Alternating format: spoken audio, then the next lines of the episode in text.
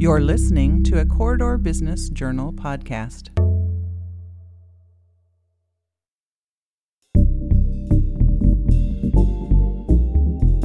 I'm Nate Kading, and this is Real Success. This is the Corridor Business Journal podcast where we explore the life and careers of the Corridor's most influential business leaders. Steve Shriver is the serial entrepreneur behind brands and businesses like Brewhemia, the Olympic Theater, Soko, and more. Most recently, his lip balm and personal care products company, Ecolips, acquired Bug Soother. I talked to Steve about his entrepreneurial beginnings on the playground, how managing a McDonald's taught him to rely on systems, and how to make a business in a crowded category stand out. Steve also shares his thoughts on his process for creating a new business, focusing on the long play instead of the quick win, and how to integrate a new company after acquisition. I learned a lot, and I think you will too. Stay tuned. This episode of Real Success with Nate Kading is brought to you by Midwest One Bank. Midwest One Bank is the proud partner for doers and entrepreneurs in the corridor and beyond. As an SBA preferred lender, our team is ready to help you reach your business goals. It's empowered money management. It's Midwest One Bank, member FDIC.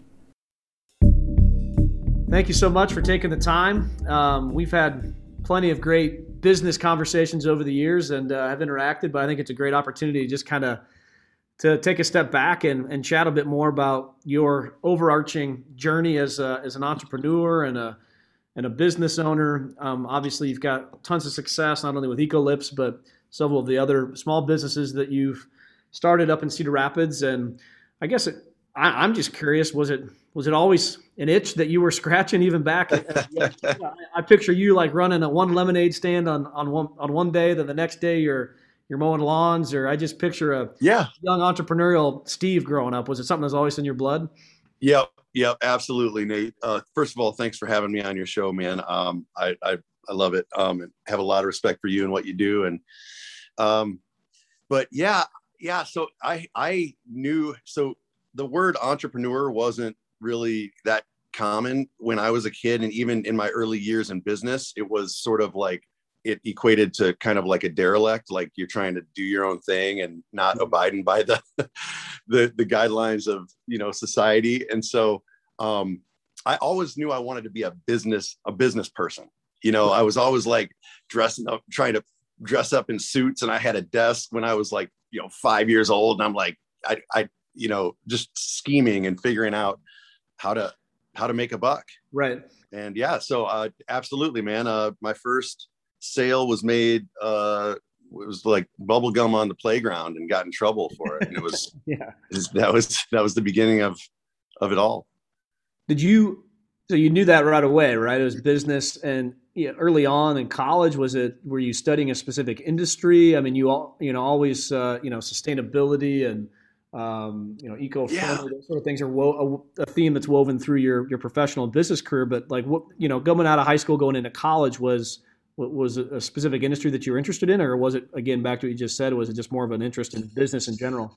Since I knew, I mean, I was driven from day one to, and this is what's what's also challenging when somebody says, you know, how do you know if you're an entrepreneur? And it's like, I, you know, or you know, I I I always knew it. It wasn't like something that switched in my brain. So I actually um, quit school when I was 16, moved out of the house. I'm like, okay, I'm gonna, I, I got to get on with life. I'm gonna, I'm gonna get a full time job, get my own place, and just like go for it. You know, um, I learned my, I mean, everything that I learned was just through experience. So everything from working at McDonald's to uh, University Camera in Iowa City, and just gaining as much as experience as possible.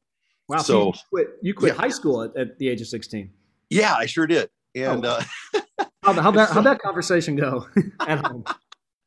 It was, you know, I kind of just always did what I wanted to do. And my mom, who raised me, uh, she taught me to believe in myself and that I was capable of doing whatever I wanted to do. And it was like, it was the biggest, you know, the, the greatest um, uh, foundation for being an entrepreneur because I, I, was like filled with optimism and um, and just belief that it, that anything was yeah like I, why would I go to school if I don't enjoy it and I'm not getting anything out of it yeah you know um, I I did however uh, my it really bugged my grandma that I dropped out of high school, and so my uh, so I went back to a, a program called Project Ready that allowed me. It was for people that had full time jobs. Okay. Um, and I went to I went to school for four hours a week, and I got my diploma a bit late, but I did get my high school diploma. So grandma was proud.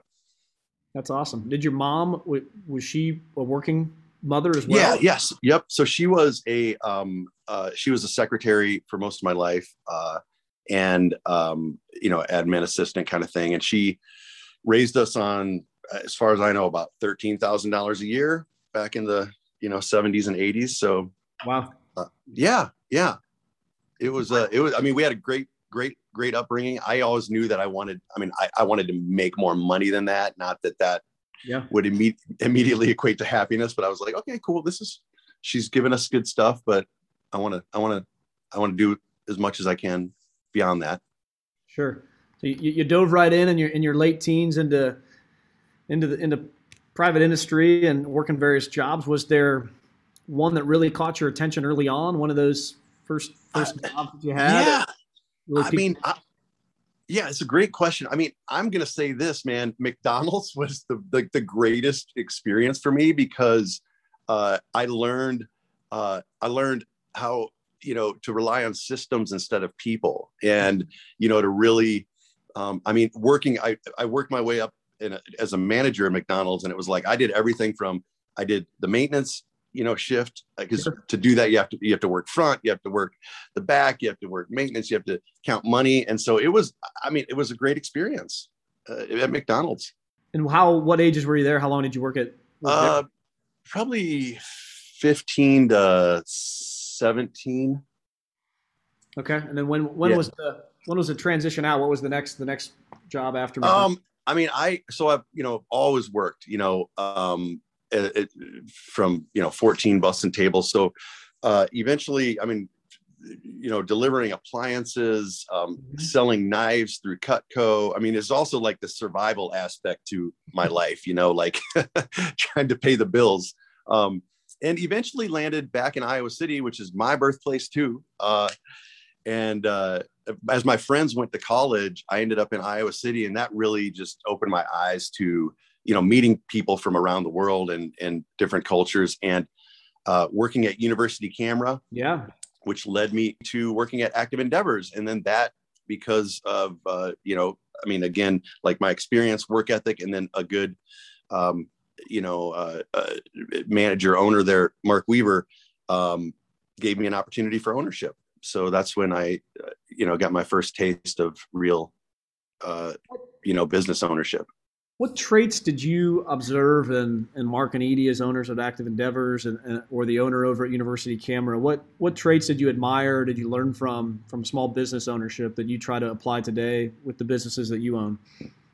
Yeah, I mean, so the thing that I learned from Mark and Edie, which I love, and it, it is that Mark said to me one time, he was like, if you you have to take advantage when times are good, go do fun things because you're definitely not going to do that when times are bad. You know, you're going to have your ups and downs, Yep. and and so you know when when times are good, uh, make sure that you're enjoying it because you know otherwise you're just not going to do it. So uh, I live by that.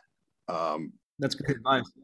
yeah yeah and then other than that it's really just i mean i mean man being relevant and taking care of the customer it's like you know whether uh, it's roger christian over at university camera or mark and edie it's just it's all it's all about the customer making sure the customer's satisfied no matter what industry you're in And then you mentioned Mark at Active Endeavors allowed you to, to buy into the company or you you earned some equity. Um, was there a, a big break soon after that that really kind of launched your career forward as a, as a Yeah. business owner? Yeah, it was um, meeting this beautiful young lady that had a lip balm recipe, and uh, and and five thousand dollars in the bank. So she, she, uh, my wife Andrea, you know, gave me a lip balm, and and literally, you know, within a year after hanging out with her, I'm like, I'm like, I think we can. Well, I I kind of fell in love with her and the lip balm all at the same time, and I'm like, you know, I just remember holding it in my hand. I'm like, I think we can. I could sell this. I'm pretty sure I could sell this and uh yeah and that was it and then because of that you know that light bulb going off, uh, I quit. Uh, you know, I quit active endeavors, sold back my equity, and um, and just went started going door to door to businesses selling our special blend of lip balm. Take us back there because obviously Eco Lips is a huge part of, of your story um, at the beginning. But you know, how do you how do you make lip balm and how do you how do you go about selling it? It's one of those things that we, we just kind of pick up, you know, uh, you know, right. like a chapstick or something at the store. But like, talk talk a bit about just some of that process and your learning curve with the yeah with the new product. I think that's one of the things I admire about your career is that, like I said, uh, there's obviously some common themes that are woven through, but you're able to kind of take that and apply it, whether it's Brewhemia, the coffee shop, or Soko, or or Eco Lips, obviously, and um, you know, and move in and out of different industries. I guess. Um, talk a bit about your we, logic there. Yeah, when you take so lip balm is super simple. Anybody can make it. We're talking beeswax or a wax and an oil. Put it on the stove top. Um, we took that from you know from filling little lip balm containers with turkey ba- turkey basters to uh, taking them, you know, to now we we fill uh, oh 50,000 units an hour with automation. Um, and so when you go through that process, um, you know, you it's it's all about problem solving and just uh, you know figuring out um, scalability and and all the the the I guess all the challenges that come along with it. So I'm like, man, if I could, if I can do that, I can do anything, right? Um, so it, it's also shows me that I mean, it's it's like taught me that uh, you can enter a market again, like lip balm. Anybody can make it. People should make their own lip balm, but you know, there's a you got your DIY people that are gonna that are gonna make their own stuff, and most people just don't. Yeah. Um, but you, it's like we entered a market that was saturated there's already enough lip balms out there. There doesn't need to be another one, but we created a niche that is, and we became, you know, we were the first organic lip balm uh, to be launched in 2003, and uh, and we, you know, more fair trade, non-GMO, um, you know, no animal testing, the leapy, leaping bunny, and uh, we figured out a way to be relevant to consumers in a changing market. So you, you and your girlfriend create this uh, new recipe, so to speak, and you're hitting on, you know, at the right time in terms of organic, you know, button up against, you know, like you said, creating a new market. You're going door to door selling this stuff. Was there a point in time? Can you remember? Was it a certain customer or a, a sell that you hit at a certain period of time where you're like, man, we might be onto something big here, or was it just oh, kind of more of a slow, a slow trans uh, transition? Yeah, I, I mean, this is the. It, it's a great question because the reality is you know, you think about from 2003 until to 2021, and we really didn't start hitting our stride until uh, about four four years ago. So um, it was a long, hard journey. I would say that every, you know, I mean, it's like just the the words that come to mind are resilience and uh, and pers- persistence.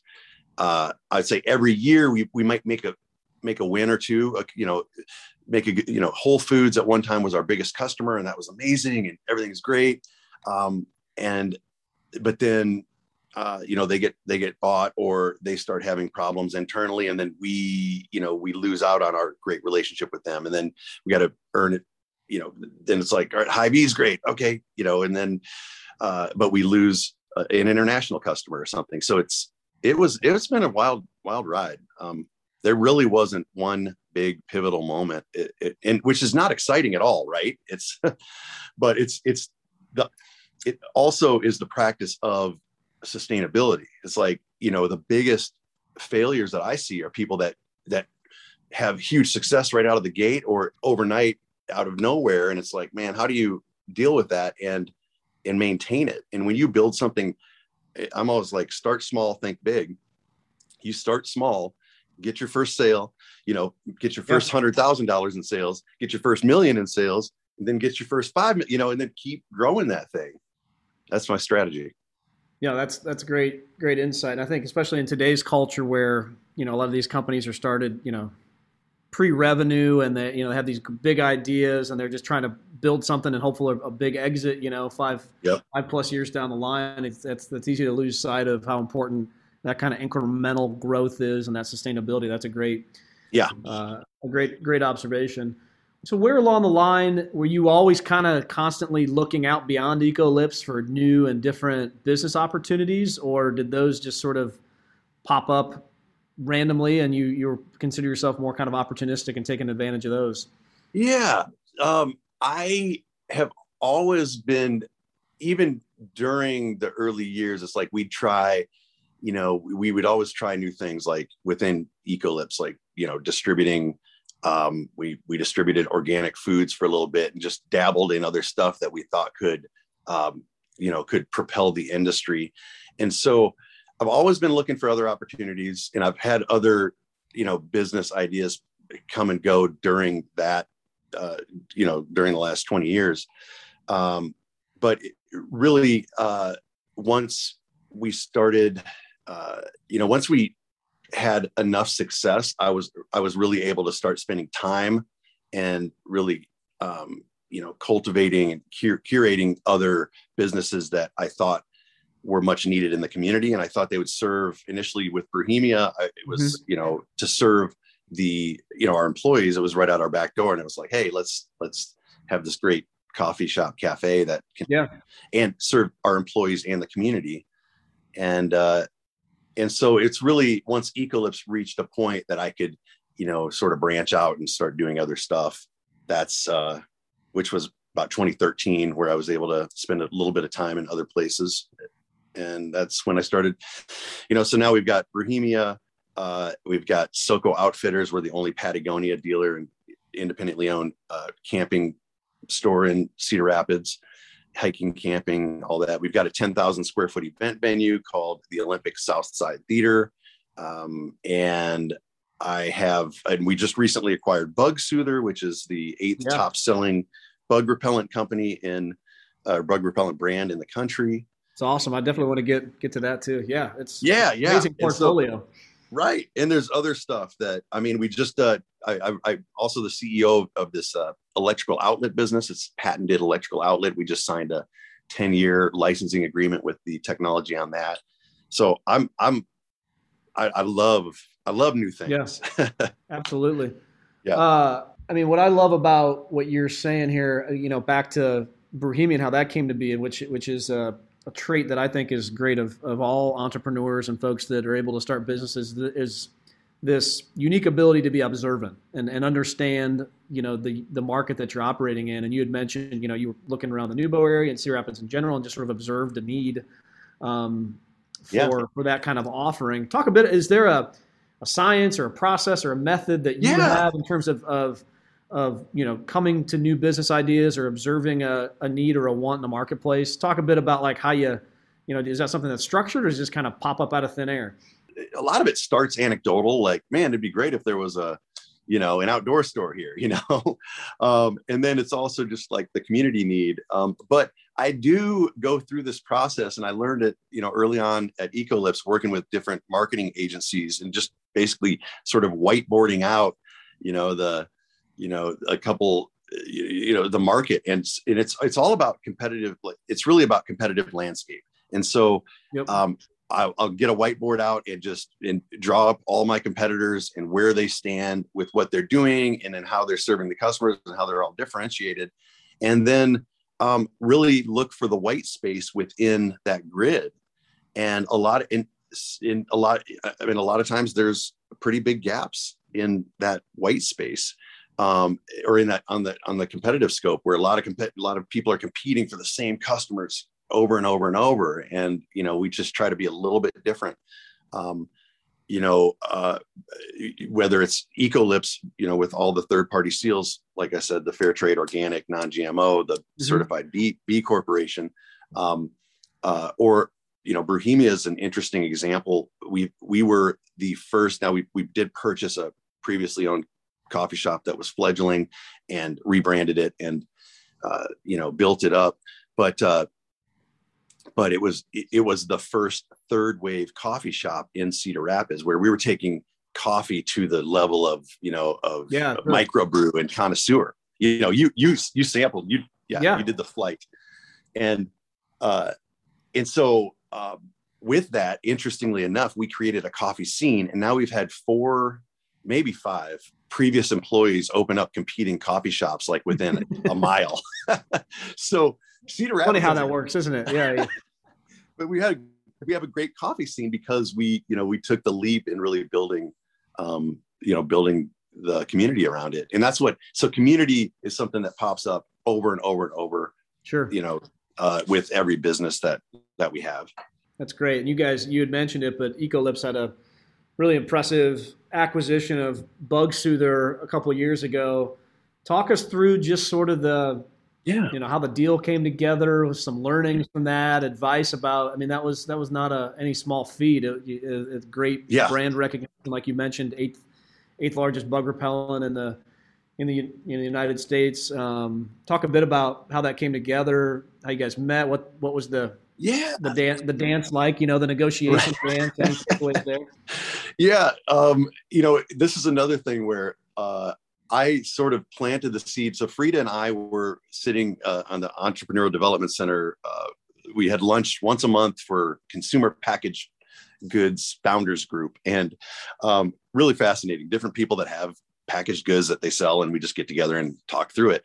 And so, probably five years ago, um, I, I said to Frida, "Hey, if you ever need any help, you know, with anything or with manufacturing, or hey, if you ever want to, you know, if you ever want to uh, pass the company on to somebody, um, you know, let me know. I'm interested. And so, you know, every year I check in. I mean, I sort of plant that seed again. And then uh, a couple years ago, we started talking a little more serious about it. And uh, and then it, so this is, I mean, again, it's like you. This is where I, looking back, I really, really look at long. This I, it's always the long play. Like I don't do anything for the the quick win or anything like that. It's always yeah. like the long play. Um, so literally working on that for five years, two years really hard, and then one year of massive due diligence and everything else. And uh, and so what? Yeah, so we finally came to terms. Um, it was a very uh, you know, actually, my podcast, we go through a lot of the details of it, um, the Steve Shriver podcast. Oh, cool. uh, but we have a special episode on that. But it was very traditional in one sense. Um, I think what I learned from it, uh, it could because it's really hard not to get emotionally involved in, mm-hmm. you know, from the buyer perspective, the seller perspective. We did not have a broker involved in the process, and it's like, man, yeah, I, I really, really, really wish we had. Um, and and I just want something I'd highly recommend somebody that's uh, looking at an exit or a purchase, find a broker yeah, and third party kind of facilitator, someone to both to lean on. That's certainly helpful, right? in, my, in, my, experience as well, absolutely. And the more money that's involved, the the more important I think that is. And it's like, yeah, you got to give some up. Somebody's gonna have to give some up, but it will it, it'll possibly, you know, uh, pay dividends. And and actually, the problem is that like our deal almost fell through multiple multiple times. Sure. And and it's like and uh thankfully it didn't and frida and i are still friends and everything's great but um that would it, it you have a, a I think a less uh, lesser chance of it falling apart what um, you mentioned the broker as a, a, key element to make a successful sort of merger or acquisition. Talk a bit about the integration of Bug Soother post acquisition. What what makes a successful integration for anybody out there that's that may be listening that yeah that owns a business looking to buy a new company and bring it on board or whatever that might look like. How does that how has that gone? How is how have you transitioned some of the key employees and brought that into into the the system? It's pretty right. It's it's pretty pretty complicated. Um, but you know basically we kind of we kind of we, we, first of all communication is key. Across the board communicate communicate communicate. And um, and so from from the top executives uh, down to the the line you know production line uh, team lead it's all about making sure that everybody knows what's going on at all times. So we still have a team of people down in columbus junction uh, producing product. And um, and so it was i'd say you know it's like what we did was just break it up departmentally. And and it was just like having another product um, in, under our under our mix. And it's like if you know if you know, packaging is in charge of packaging lip balm. You're now in charge of figuring out the packaging process for Bug Soother and integrating that into your system. And when you have, you know, we've got over 100 employees that ha- a lot of them have been there a long time. Sure. Uh, we have a we have a great team of people that literally we it was although it's pretty stressful we did such a great job with this acquisition integration Mhm. um that i'm like all right what's next what do we do okay let's uh, get going everybody's, yeah. everybody's like whoa let's let the dust settle on this um but i really think it's just looking at it departmentally and uh and having the right people in place um everything from the from the you know accounting team down to the production line Yeah, that's awesome. What a what a great Iowa company, and it's cool to see it come under come under uh, you and you and your team's uh, guidance, and look forward to watching that progress and and all the Thank you. from that. So looking looking out into the future, are we to expect uh, you know a Steve Steve Shriver when he's 80 walking around in a in a cane or you know through Cedar Rapids still buying businesses, starting businesses? I mean, when do you is it come across your mind? Like, you know, what's what's the end game? When when does oh you talk a lot about the journey, or you know, is Yeah. there a certain number of different businesses or revenue, or is it is not about the numbers? It's just where the path takes you. And have you thought much about like you know what the what the big picture goal is for you, or where where you just kind of stop acquiring and building and starting new things and just focus on operating what's there? right uh man A big question, I know. Sorry to put you on. I like I'm everything's going to my head right now. I'm like, oh my God, I need some therapy, dude, because I'm um I'm gonna keep doing it until it's not fun anymore. Yep. You know, I'm gonna keep doing this until uh it's, not enjoyable. Um or or I or I'd fail. Like if I have a major failure that just you know cra- crashes me or puts a big dent in my success. I, I mean, I'm not gonna say I'm like gonna run from failure, but it's like okay, okay, that's cool. It was a good run. Yeah. Um, right. Yeah. you know. Calm down here. Yeah, for sure. um but i will say this like i am definitely transitioning more i mean i always went um I, my my goal has always been to work myself out of the job. So like i work in the businesses for a while and then work myself out of it to be more of an absentee owner. And then i can just work on whether it's triage or business development or strategy. Um and so uh, i i'm definitely uh starting to you know step back even further from these businesses uh, and which gives me also time to look at other opportunities um, Yeah. which is a little bit scary. But uh, um, but yeah i mean i think it's just sort of naturally evolving into into me sort of uh, having a soft landing after all this stuff i'm not sure that i really want to do anything bigger than eco like ecolips has become Yeah, Pretty- it's a monster. Yeah. yeah so Yeah. I, i'm good man um yeah so i don't i don't know I, I i don't really plan to sell it anytime soon we we create sustainable jobs and um and products so it'll be interesting to see what happens Yeah. So let's. I mean, the Wall Street Journal's doing a an article on you in year 2035, and you're, you know, successful professional career, writing about all that you've accomplished. It's like, what do you want the main themes of that that article to be? What do you want people to to say about you? Yeah. You you know, in the fourth quarter of your professional career, as they're looking back on it in its entirety.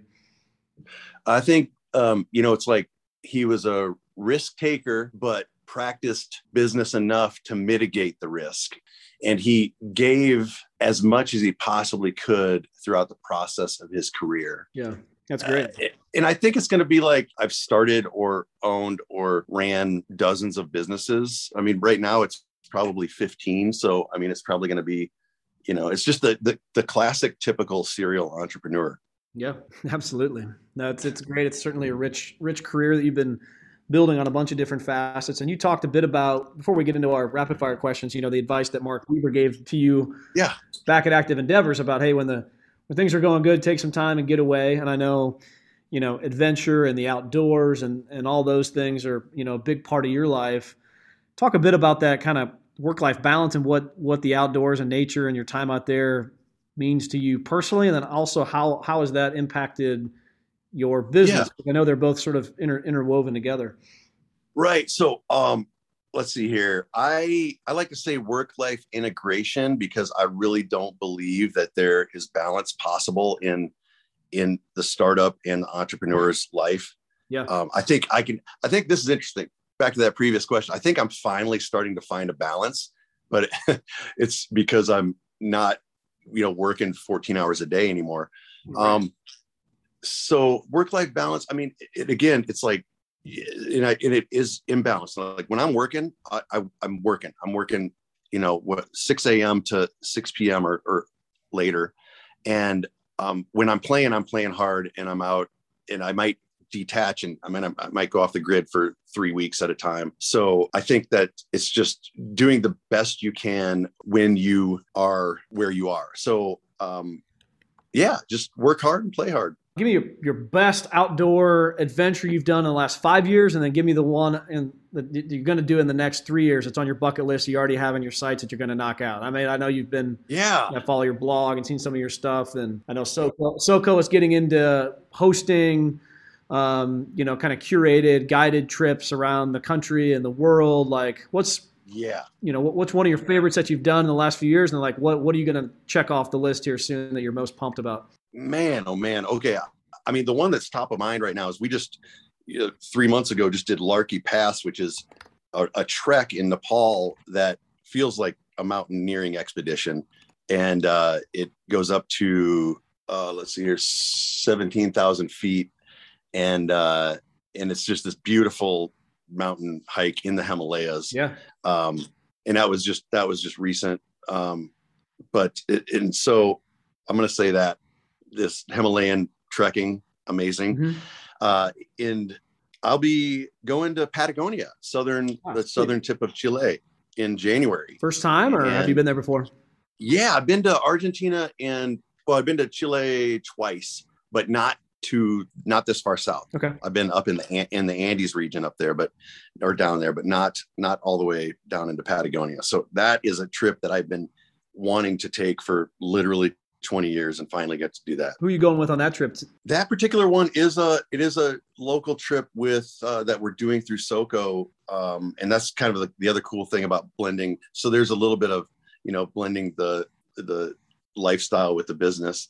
Um, and Destinations Unlimited organized a trip for us, and a bunch of partners with Soko and some customers. That's awesome. Yeah, I'm jealous, man. That sounds like an amazing, right. amazing trip. Have you been down there? I have not. No, it's definitely on my bucket Okay. list too. Yeah. Sure. It's a beautiful, beautiful area. Well, that's great. Uh, as you know, we like to wrap up these interviews with some quick questions, um, just to kind of get a little different glimpse into you and Sure. your outlook on life. Uh, how much of your success, Steve, would you contribute to luck versus hard work? I don't believe in luck. Uh, or or I like to say, the harder you work, the luckier you get. Um, it's it's hard work, man. Yeah, absolutely. Yeah. Uh, if given the chance, what profession other than your own would you most like to attempt? I'm gonna re I'm gonna reframe this for you. If you if Steve Shriver had to get into a nine to five job, you know, one Yeah. one career path, um, what would it? You know, not business owner, you know, not a new business, but like what what, Yeah. what would be that one career you would pick? I, I would I want to be a radio DJ. That'd be fun. Yeah, what's what what state? What are we talking? We're talking country, classical, just a just a Um, eclectic mix. yeah, or- I'd probably. I mean, you know, I'd probably do well. There's a little bit of me that wants to do like a talk radio show. So maybe maybe uh, talk radio, and and I, I'm gonna go uh, jam jam rock. Nice. Like Yeah. it. Uh, how about business leader? Is there someone that you've followed throughout your career, or someone recently that's really piqued your interest that you look up to? I I I uh, let's see here. Yvon Chouinard of Patagonia Yeah. is the one I refer to all the time that um, I look up to a lot. That's a certainly on the Mount Rushmore, no doubt about it. There, Right. Uh, podcast or TV show? Is there a particular series or show that you've been paying attention to more than others lately? I, I limit the amount of consumption I have with with a lot of media, including podcasts. I don't listen to a ton of them. Uh, so I'm going to say, like, I like Shark Tank and The Office. Good. It's too classic for sure. yeah. Uh, well, motivational quote. Is there something you know you put up at the various businesses you're involved with, or that you use you find yourself using more than others? My grandpa Shriver used to send me letters, and uh, and um, he had a stamp, a custom stamp made that he would stamp every letter with on the back, and it said "communicate or deteriorate." I like it. Thirty extra minutes in a day. What would you do with it? I'd probably work out. Uh, yeah, that's the one thing that I've let go a little bit. So I, am going to work out. I'm going to work out. I got 30 extra minutes. Yeah, there you go. Yeah. Uh, how about a business book? I mean, I, I, I read a lot of business books. That's pretty much the only kind of book I read. And I still go back to um, The E Myth by Michael Gerber. Yeah. Is the, the book that changed my life. And, and it's like, you just follow that and you have a higher chance of succeeding. That's great. And then last but not least, um, in one sentence, how do you define success? Being who you want to be and doing what you want to do. That's great. I love it. Thanks so much, man, for taking the time. Thank you. Uh, look forward to watching all the great things that you continue to do in your career, and, and also all of them benefit the, the corridor community as well. So thanks for all you do, and uh, look forward to catching up soon. Thank you so much, Nate. You bet.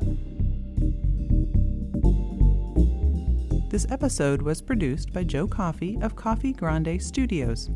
Be sure to follow us on Facebook and Twitter at CB Journal.